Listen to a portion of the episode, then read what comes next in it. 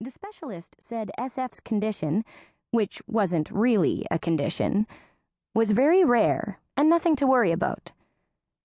Then he added, in a thoughtful way, that the condition, or lack thereof, might be the precipitator to that rare phenomenon known as spontaneous combustion.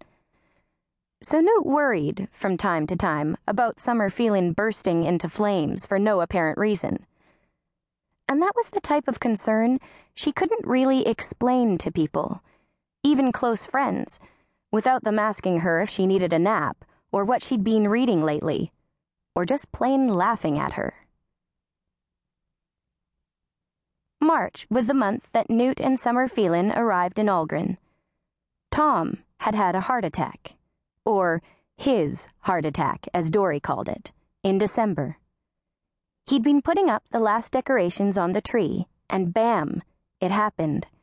He fell over, and because he was sort of clutching at the tree, it fell on top of him. Ten days later, in the sterile intensive care ward of the hospital, nurses were still finding tiny pine needles in his hair and in the many creases of his skin. He picked up a nasty infection called septicemia in the hospital and as a result, his lungs malfunctioned and he was put on a respirator. Of course, he couldn't talk, but in his more lucid, pain free moments, he could write.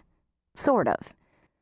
All he ever wrote, in a barely legible scrawl, either stretched out over the whole page or sometimes scrunched up in the bottom corner, was, How is the tree?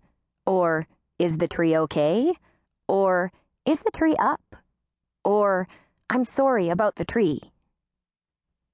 One day in the hospital, Dory told him, Tom, it's Christmas Day today. Merry Christmas, sweetheart. His eyes were closed, but he squeezed her hand. She said, Do you remember Christmas, darling? And he opened his eyes and looked up at her and shook his head. Yet the next day again, he wrote about the tree. He couldn't remember Christmas, but he knew a tree should, for some reason, be erected in his living room. Gradually, he could remember a bit more, and he could spell world backwards and count by sevens, and all those things they asked him to do in the hospital when he was off the respirator and out of intensive care. But still, he had a strange, scattered memory.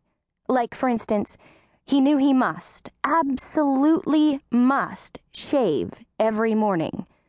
But he was unsure why. He reminded Dory to check the battery in the smoke detector. But when she said, Oh, Tom, what's the worst thing that can happen if our battery is dead for a day or two? He didn't have an answer.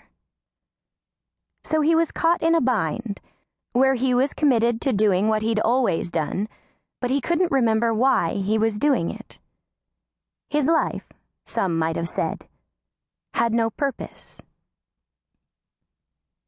Neither did Knute's, really. Summer Feeling was in a daycare that she hated, and Knute was working full time as a hostess in a busy downtown restaurant where everybody was used to seating themselves.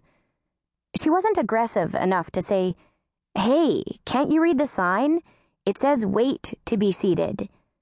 And so, pretty much, she just stood there all day, smiling and feeling stupid. From time to time, she moved the sign right in front of the door, but people would walk into it and then move it back out of their way.